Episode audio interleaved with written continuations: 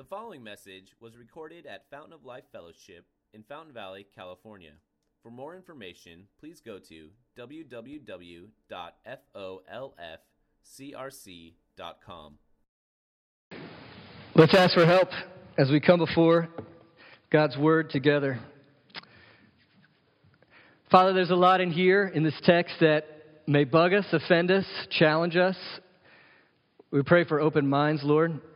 Pray for help, open eyes, open hearts to hear what you have to say. Lord, help me to teach this faithfully and help us all, Lord, to receive what you have to say. Lord, we know that every warning from you is a warning of love so that we'll be ready, so that you have what's best for us. We pray that we be humble enough to receive it and that you'd move in us enough so that we could live it out. We pray this in Jesus' name. Amen. When I was about 17 years old, I had uh, curly, flowing locks of hair. And I played electric guitar in a band. And I had a redheaded girlfriend. And I also had a rather inflated view of myself. I know that's hard to believe. I remember a day when my dad sat me down and he said, Look, kid, you're out of line and you need to rein things in. He said that my life was going a little crazy, and he said my driving was worse. He said, You're, you're driving like a Hellcat. And he told me if I didn't watch it, I'd pay for it. Well, I was offended. My pride was offended. How many of you know? You know more than your parents, right? It was only the parents who laughed at that. Come on, Dad, it's me. I have things together. I'm telling you, folks, it was the very next day. I pull out of my redheaded girlfriend's soccer practice and I get pulled over for a speeding ticket, reckless driving, the next day. I had to go to driving school for a week, but even that wasn't as bad as telling my dad. Because he was like, you didn't even make it one day. Oh, that's so funny. There, I've shared my soul with you. Listen, I was offended, but I needed to hear it. I was offended, but I needed to hear it. My dad didn't want to say it, but he loved me. So he told me. Did you listen to our passage for this morning? Pretty much every single part of it is offensive to modern sensibilities. This is offensive. Imagine a modern listener hearing Jesus say these things. Our modern listener would want to pull Jesus aside and be like, Jesus, the devil and his angels? That's not very scientific. Or he might say, Jesus, you just claim that you're going to judge every individual from every nation? Jesus, that's not very tolerant of other people's beliefs. The modern listener might say, Don't you know that your religion should be kept private and personal? It's true for you, but not for everybody else out there. And then they'd say, Jesus, eternal fire of hell, bad Jesus. it's offensive. How dare you? But what if it's true? What if we need to hear it? What, is, what if Jesus is telling these things to us because he loves us? And what if the events of this passage are the reality of justice? Justice. We're continuing our study through the Gospel of Matthew, eyewitness account of the life of Jesus. We're in chapter 25, and if you've been here with us the past few weeks, you know that this is basically part four of a familiar theme. Jesus wants us to be ready for his return, right? Part four. Be ready for his return. So he loves us, he warns us, and this is the final warning. Next week, we see his betrayal.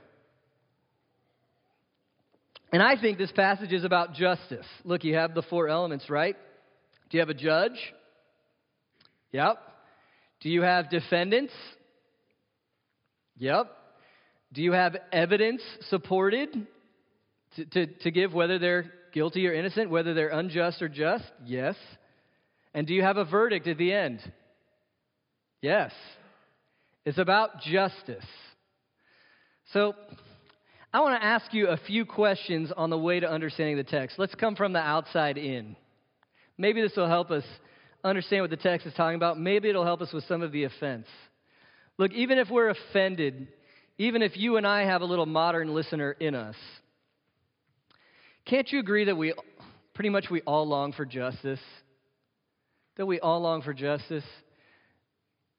The atheist, the agnostic, nearly everyone I've ever come into contact with, we want the wrong to fail and the right to prevail. We want what's right to happen for all people. We believe that the authorities in place should insist on justice, right? Don't you want justice? I do. Next question Can you have justice without God? Can you do this?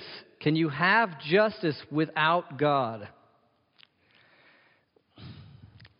Doesn't justice assume that there's a standard out there that we all have to follow, that we all have to submit to?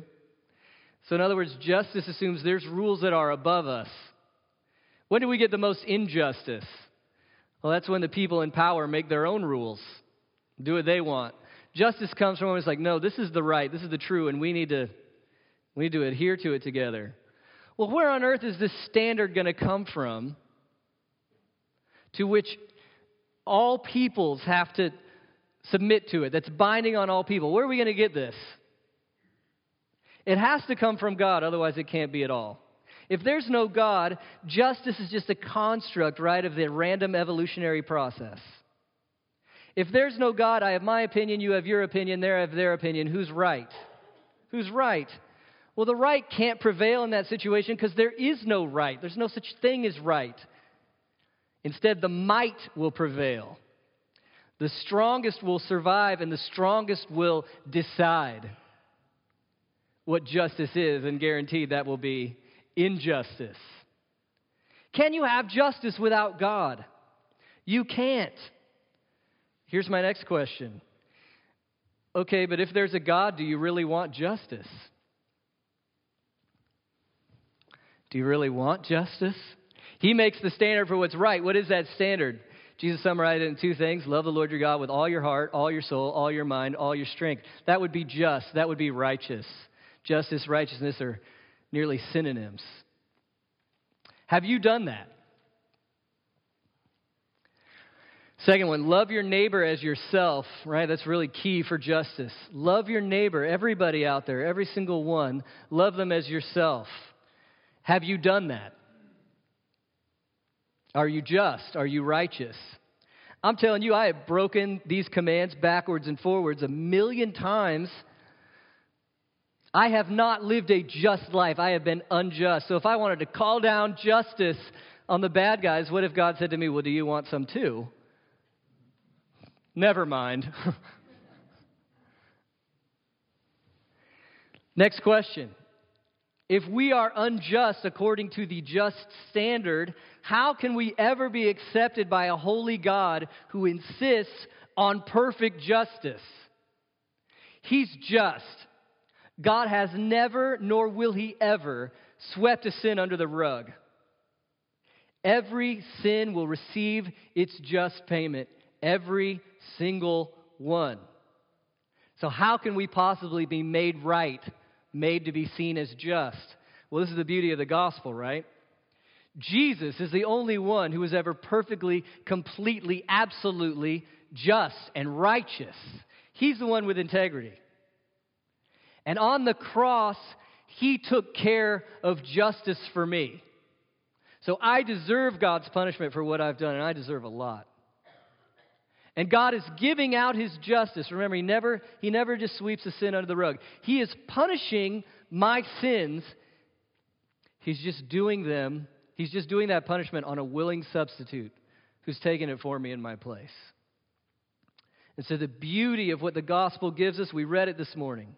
For our sake, he made him to be sin who knew no sin, so that in him we might become the righteousness of God. Jesus was treated like sin, so I would be made righteous. So that when God the Father looks at me through faith in Jesus, through trusting in Him, I get united to Jesus and what He's done and who He is. And so God sees me through Jesus colored glasses and says, Oh, you're righteous, you're just in the perfection of my Son. That's yours by faith, it's mine by faith, it's a gift. So here's what I'm trying to say. I went way too fast, but here's the idea. If there is true justice, there's a God, He's just, I'm unjust, Jesus makes me just. If there is true justice, the only way for you and I to be considered just is to trust in Jesus. That's what I'm saying. The only way is to trust in Jesus. So, your response to Jesus determines whether or not you can be considered just or righteous. Your response to Jesus. Okay, now with that on your mind, imagine now that we are at this end of the world courtroom. Jesus is the king, he's on his throne, he's the judge. We're all defendants, every single person in the world from every nation. Only Jesus can make us righteous, just. Here's the big question What's the evidence that you have responded to Jesus? What's the evidence? And what will his ber- verdict be on your life, on my life? That's the setup for this passage. So we have three pieces to look at one, the judge, two, the defendants and the evidence, and three, the blessing. One, the judge, two, the defendants and the evidence, three, the blessing. Number one, the judge. Please look with me, verse 31. When the Son of Man comes in glory and all the angels with him, he will sit on his glorious throne. All right, first question Who is the Son of Man? Why does Jesus call himself this? Well, this is language that looked back to the prophet Daniel, okay? Hundreds of years before, Daniel had a vision of God sitting in judgment of the, on the world, and all the kingdoms of the world fail, but here comes this one person. This one person who's different, who stands out. Daniel 7, verses 13 to 14. Daniel says, I saw in the night visions, and behold, with the clouds of heaven, there came one like a son of man, and he came to the Ancient of Days and was presented before him. And to him was given dominion and glory and a kingdom that all peoples, nations, and languages should serve him. And his dominion is an everlasting dominion which shall not pass away, and his kingdom one that shall not be destroyed. So, who's the Son of Man?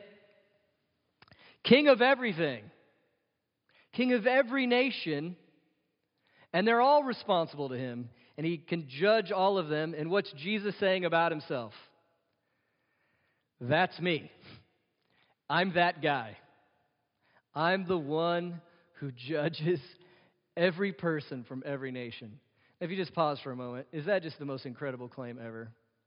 That is just crazy. Can Jesus just be a good teacher after a claim like that? Jesus is not just a good teacher. That's impossible. This is either a lie, right? Or he's, he's the judge of all. Do you imagine the knowledge and the power it takes to be able to get everybody there somehow? And know them perfectly and judge them justly? Wow, what a claim about himself. That's me, Jesus says. He's going to prove it by his resurrection. Second, what's he going to do?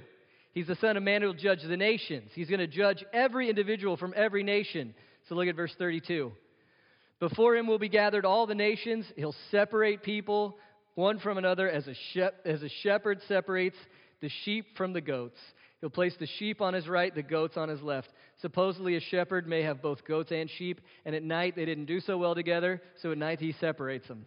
Okay, that's all the, that's all the meaning behind sheep and goats, okay? They're separate, they're different, they're not the same. There's two groups, sheep and goats, there's two groups of people the people that go to the right and the people that go to the left. Jesus has just done a very sobering thing. He has put every single person who's ever lived into one of two groups, and he, complains, he, he claims the complete right and authority to do this. One on one side, one on the other. And here's, here's where the passage hits. You and I, each one of us, will be in one of these groups. We will. Now let's look at the defendants and the evidence. First, those who go to the right, verse 34. Then the king will say to those on his right, Come, you are blessed by my Father. Inherit the kingdom prepared for you from the foundation of the world. So, first thing you see, what do they get? They inherit the, the kingdom? They get the kingdom. So here's the king saying, Here, I want to share all of mine, all that's mine with you. You get to enjoy it. You get to participate in it. You get to have it. And why do they get it? Well, it's repeated several times in the passage. They're righteous. What is his verdict on their life? You're right.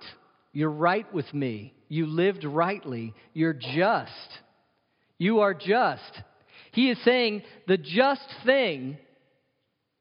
He's saying, This is my judgment as the judge. The just thing, the right thing is that you are innocent. You were just, and so you get to have the kingdom. Why do they get to have the kingdom? They're righteous. Okay, so if you're in a courtroom and the verdict is righteous, what do we need? Evidence. What evidence do we have that they were righteous? How do we know? Look at verse 35. For, right, this is the evidence. For I was hungry, you gave me food. I was thirsty, you gave me drink. I was a stranger, you welcomed me. I was naked, and you clothed me. I was sick, and you visited me. I was in prison, and you came to me. I, I, I, I, I, I. Who's the I? Jesus is talking. Jesus is talking. So, as you're reading along with me, the question is what's the evidence that you're righteous? We said earlier, the only way to be righteous, it's your response to Jesus. It's the only way. And the evidence of these people's lives is when Jesus was hungry, when Jesus was in prison, when Jesus was naked, what did these people do? They served him, they helped him, they sacrificed their own kingdom for his benefit. They responded in love to Jesus, didn't they? The evidence that they were righteous was their response to him. There it is. But wait a second. Verse 37 The righteous will answer him, saying, Lord, when did we do that? When did we see you hungry, feed you, thirsty, give you drink? When did we see you a stranger? I mean, you can imagine the heavenly courtroom, glorified, awesome Jesus, and they're like, I was there for a while. I don't remember seeing you. I don't remember seeing you. When did we do that? And here's the kicker. Here it is, verse 40. And the king will answer them Truly I say to you, as you did it to one of the least of these, my brothers, you did it to me. Jesus said, The evidence that you're righteous is how you responded to me. And they said, When did we respond to you? And he said, You responded to me when you responded to somebody else. Right? You responded to me when you responded to somebody else. Who is that? This is the big question for the text. Who is that? Who are the least of these, my brothers? Some modern thinkers have thought that it's the poor in general. If you serve the poor, you're righteous. Now, just by the way, does the Bible tell you to serve the poor? Yes. The Bible tells you to serve the poor. Is that who we're talking about in this passage? Well, try to plug it in. Think about it. I think it means something. Jesus says, brothers of mine, doesn't he?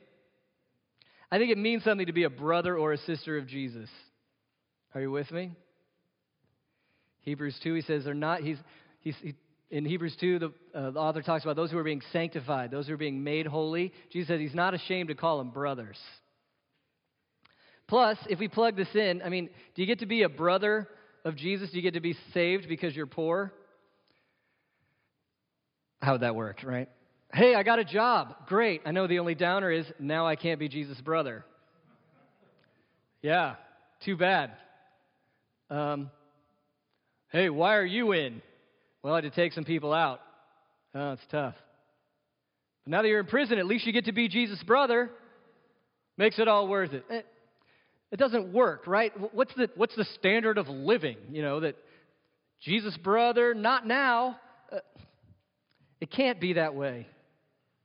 Look, Jesus has dealt with this before in this book, Matthew chapter 12, 46 and following. Jesus is teaching the people, and Jesus' own mothers and brothers, own mother and brothers stand outside. They ask to speak with him. And he responds with this question, verse 48. He replied to the man who told him, Who's my mother? Who are my brothers? So, boom, this is exactly what we need, right? Jesus raised the question Who are my mother and my brothers? Verse 49, stretching out his hand towards his who? Disciples. He said, Ah, there's my mom and my brothers. For whoever does the will of my Father in heaven is my brother, my sister, my mother. In context, there, the will of the Father in heaven is to repent and believe in Jesus Christ. If you trust in Him, what does that make you? Family. That's why when it says in Hebrews that He's not ashamed to call us brothers, that's one of my favorite lines. Jesus is not ashamed to call you His sister. Put his arm around. That's my girl. That's my sister. He's not ashamed to call you his brother. That's my guy. Put his arm around you. When you've trusted in him, your family. God is our father. You've been adopted. We're family. So the least of these, my brothers, these are his disciples. It has to be. Therefore, the question is okay, he's put these people on the right. He says, You get to have the kingdom. Why? You're righteous. What's the evidence? The evidence that you're righteous is how you've responded to Jesus. And we see, Jesus says, how you respond to Jesus in how you respond to whom? His people. When did we feed you, clothe you, visit you, and all that stuff? When you did it to my disciples. That's when you did it. That's when you did it. Again, is Jesus telling us only to love Christians and forget about it with the rest of the world? Read the Bible, no way. Love your neighbor, love your enemy, serve the poor, love them all. Okay, it's a big Bible, lots of stuff in there. But in this passage, the emphasis, the emphasis is what? This is how we know you love Jesus if you love one another. Look at John 13, 35. Jesus says it like this By this, all people will know that you're my disciples. If what? If you have love for one another. It only makes sense, right? It only makes sense. If I'm moved by what Jesus has done for me, and, he, and I know his love for me. Well, if he loves me like this by grace through faith, who else does he love? He loves you. And how can I say I've received his love and I love him if I won't love you? Are you saved by how well you love other Christians? I hope not. No. No. Is how you love other Christians evidence that you're saved? Yes.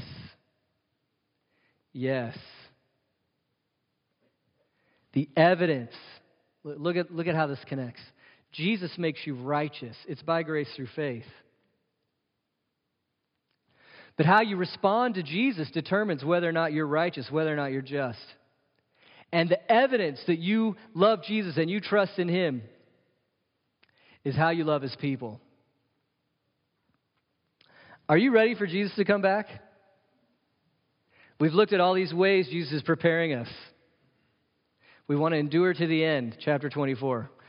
We want to have faith, we saw. We want to be faithful. You know what else you want to have as you're ready for Jesus to come back? You want to have lived a life of love for your brothers and sisters in Christ. Which is why, you know, there's books out there. They love Jesus, but not the church. I get it. I get it. I remember people told my parents the reason that my brother's handicapped is because they don't have enough faith. That happened in the church. I get it. Church people can be mean, hypocritical. I get it. But if you look at this passage, can you say, I love Jesus, but I don't love his people? Jesus might call your bluff on that one. No, you don't. Sober warning. What's evidence of your faith? We love and serve one another. That's evidence of our faith. That was the group on the right. Now the group on the left. Verse 42 I was hungry, you gave me. Whoops. So he takes the group on the right, enjoy my kingdom forever. The group on the left, ah, 41. He'll say to those on his left, Gosh, you guys, I didn't make this up. This is Jesus, okay? Depart from me, you cursed, into the eternal fire pre- prepared for the devil and his angels. That's about as big and as awful as it can be, isn't it? Terrible, sobering, awful. What's going on? Well, again, the question is well, okay, you're just, you're righteous, come over here. What's the evidence? You responded to me, and the evidence you responded to me was you loved my people. You're not righteous on this side.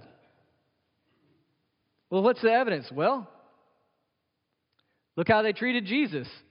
42 to 43. I was hungry, you gave me no food. I was thirsty, you gave me no drink. I was a stranger, you didn't welcome me. I was naked, you didn't clothe me. I was sick and in prison, you didn't visit me. Here I am, the Son of Man, the King of Kings, the one who came to give you salvation. I was there, I was hurting. You didn't care. Your response to me was disdain. You don't want me. You didn't trust in me. Didn't honor me. You don't care for what I did. You don't care for who I am.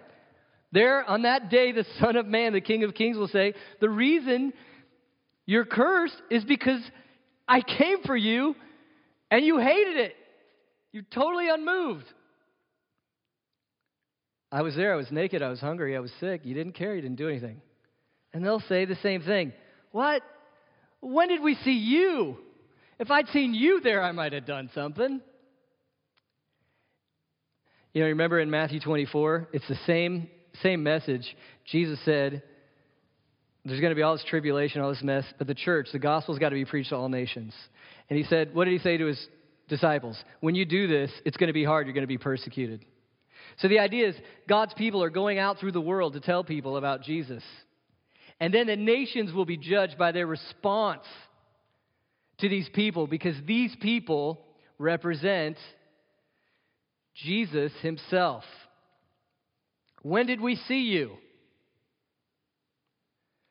Verse 45 Truly I say to you, as you did not do it to one of the least of these, you didn't do it to me. And so, if we're made righteous by our response to Jesus, Jesus is the only way to make us righteous.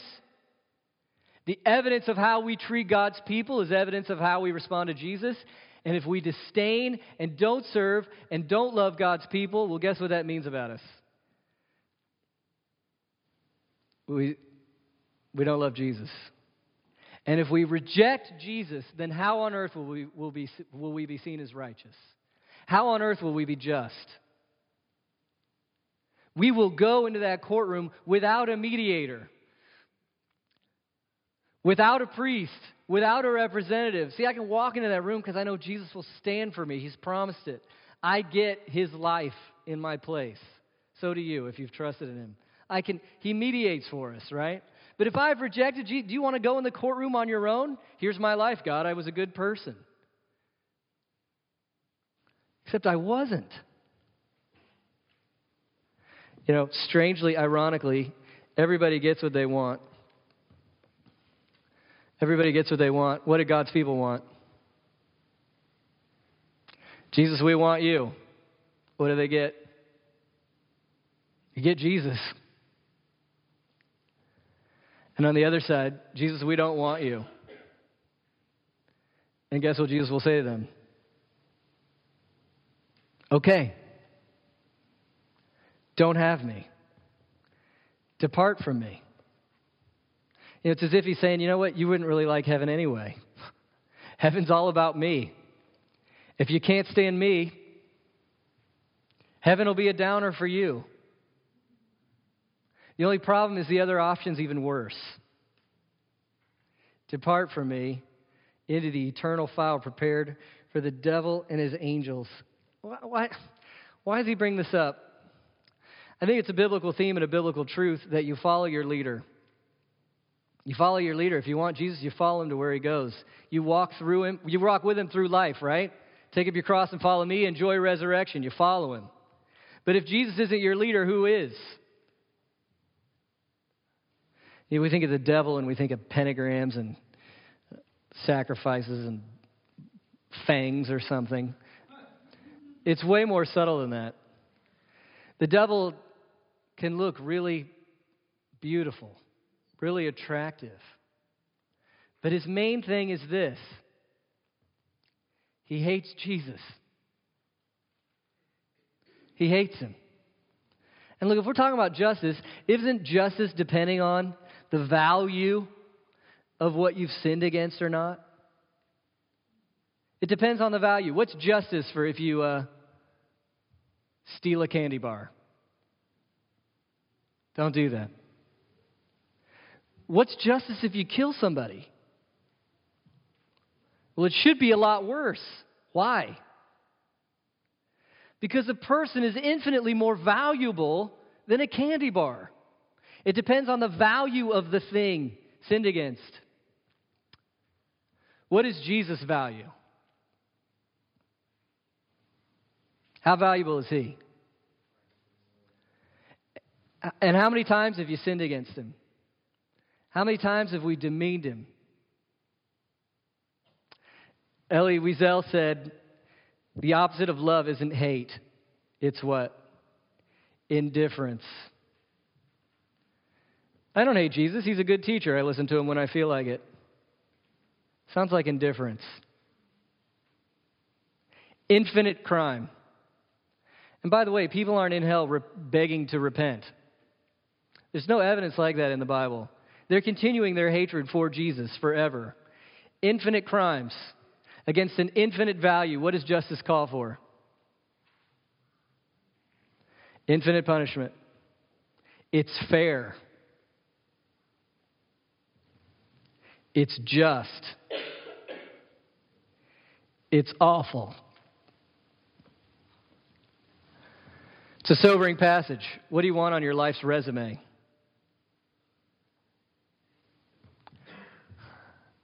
I want to respond to Jesus so I can be made righteous. And I want the evidence of that response to be what? Love for his people. Love for his people. Now, how heavy is this? Isn't this one of the heaviest passages we've ever had to walk through? You know, I can, I can hear the questions have I, have I done this enough? Have I loved God's people enough? Am I going to make it? Does it feel like a gospel of works? If you love them enough, you're in? Does it feel like that? Or what if we're really super honest and we're like, I don't even like these people?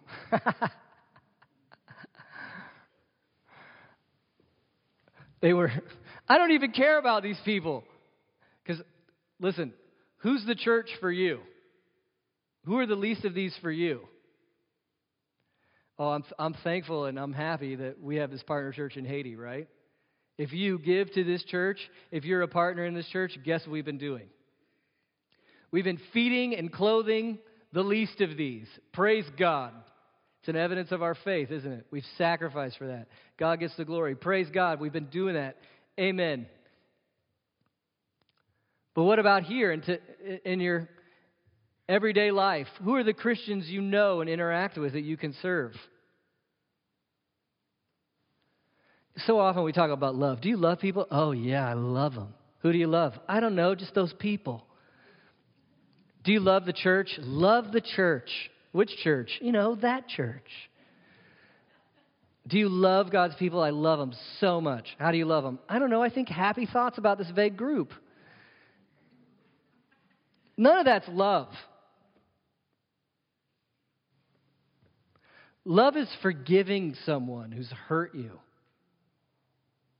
Love is being there somehow when they need you. All of these examples are sacrificial. You know, when, when Jesus talks about, you visited me in prison, the early church was in prison a lot because of political problems. And if you went to visit them in prison, guess how that marked you? Oh, you're friends with them? We're coming after you too. Every single one of these things was a sacrifice. I was naked, you took off your shirt and you gave it to me. I was in prison, you took the risk and you visited me. This is a radical way of living that takes real relationships and real resources. Are we doing it enough? Do we even want to do it? How do we do it? That's why we need this last point the blessing. Listen, this is not salvation by works. This is not salvation by works. Look at the blessing. Listen, if your response to Jesus makes you just and your love for Jesus' people is evidence of your love for Jesus, there's a deeper level of evidence. There's something that comes even before that. What is it? Look at verse 34. What did Jesus say to this righteous group of people? Come, you who are what? Blessed by my Father. Inherit the kingdom prepared for you from when? The foundation of the world, when was that? It was a long time ago. It was before you were born, it was made for you. Blessed by my Father. The reason we can love Jesus' people as a result of our response to Jesus is because we were loved first. The fact that we love Jesus' people because we've responded to Him is evidence we were already loved. We've been blessed. What is the blessing in the book of Matthew? In Matthew 16, Jesus says to his disciples, Okay, who do you say that I am? There's all these opinions about Jesus out there.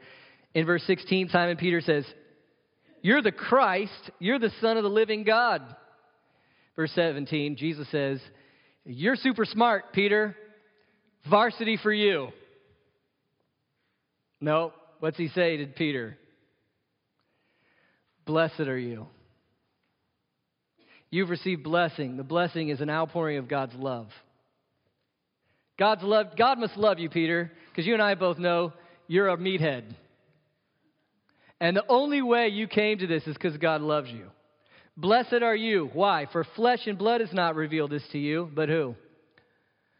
My Father is in heaven. If you trust in Jesus, it's because you're already loved.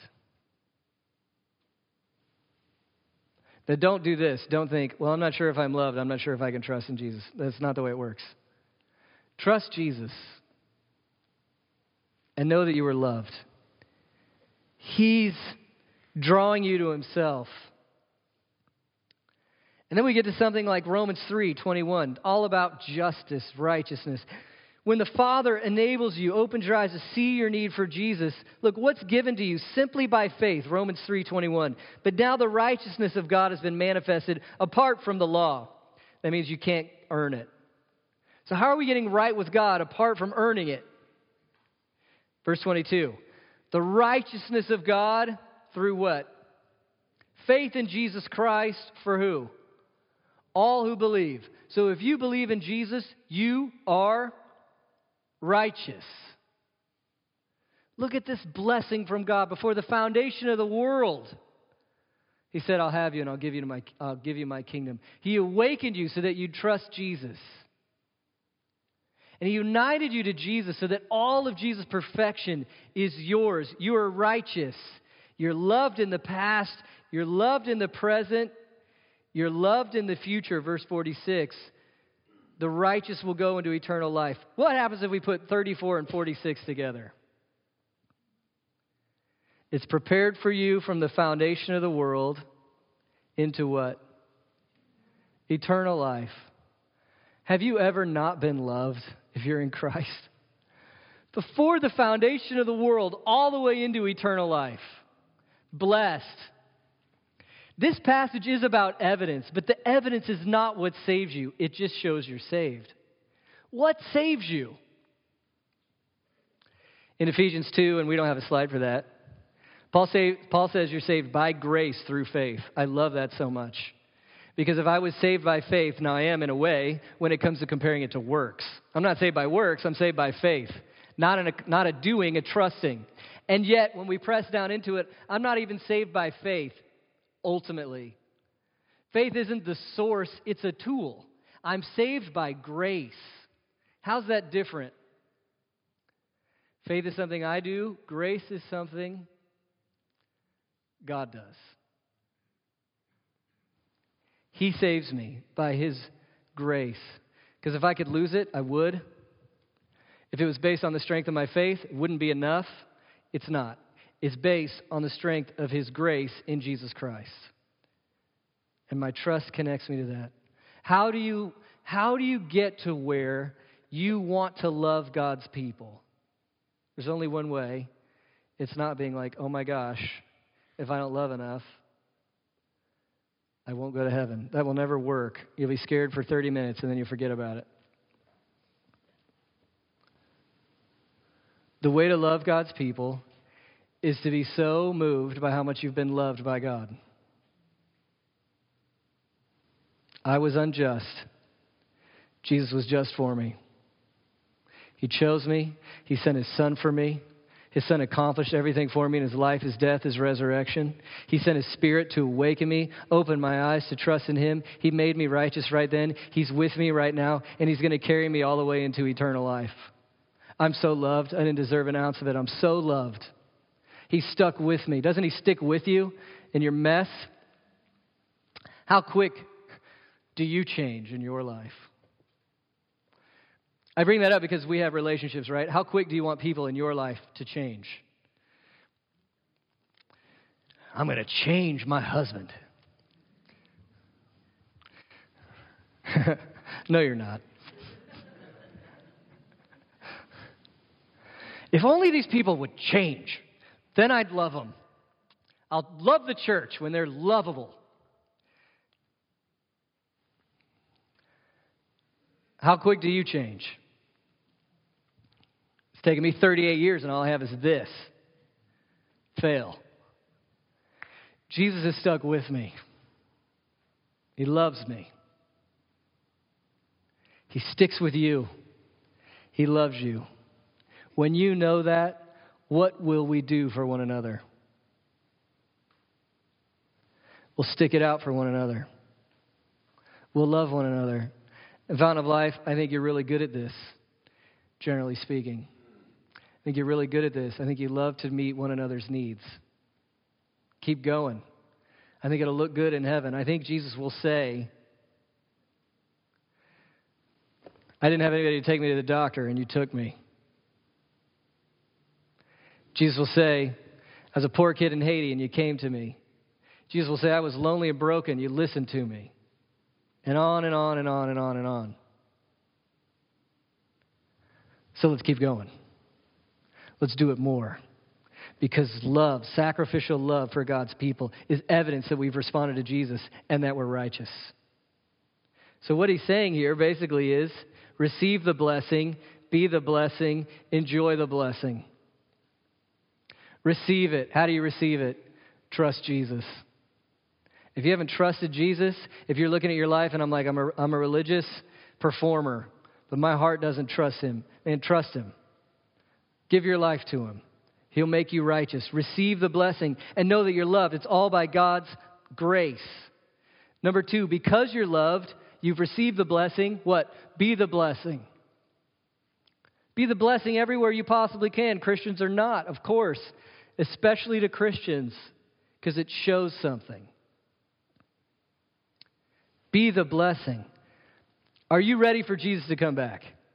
One way you'll be ready is you'll say, Yes, I've loved other believers. It doesn't save you, but it's evidence. How you doing? Ask yourself, am I sacrificially loving these people the way I want to be when Jesus comes back? Is this a priority for me? Receive the blessing, be the blessing, and guess what? You're going to enjoy the blessing forever. From the foundation of the world, the righteous into eternal life. Let's pray. Jesus, thank you for this loving church that we're in. We're not perfect, we mess it up a lot. But it's genuine. I pray we'd hear these sober words, Lord, that we would trust in you, Lord Jesus, and we went on and live out what you've said by loving your people. Lord, help us to be amazed and moved and overwhelmed by your eternal love for us. Love from the foundation of the world that takes us into eternal life. And then help us, Lord, to love one another. And Father, we pray that we would just sense the seriousness of your justice and we'd look to you, Jesus, for all we need, that we would go out really sharing the gospel with those who haven't trusted in you so they can be right with you. And Lord, give us lives of love. Let it be a passion for us to love and to serve one another for your glory, to show that we belong to you. We pray this in Jesus' name. Amen.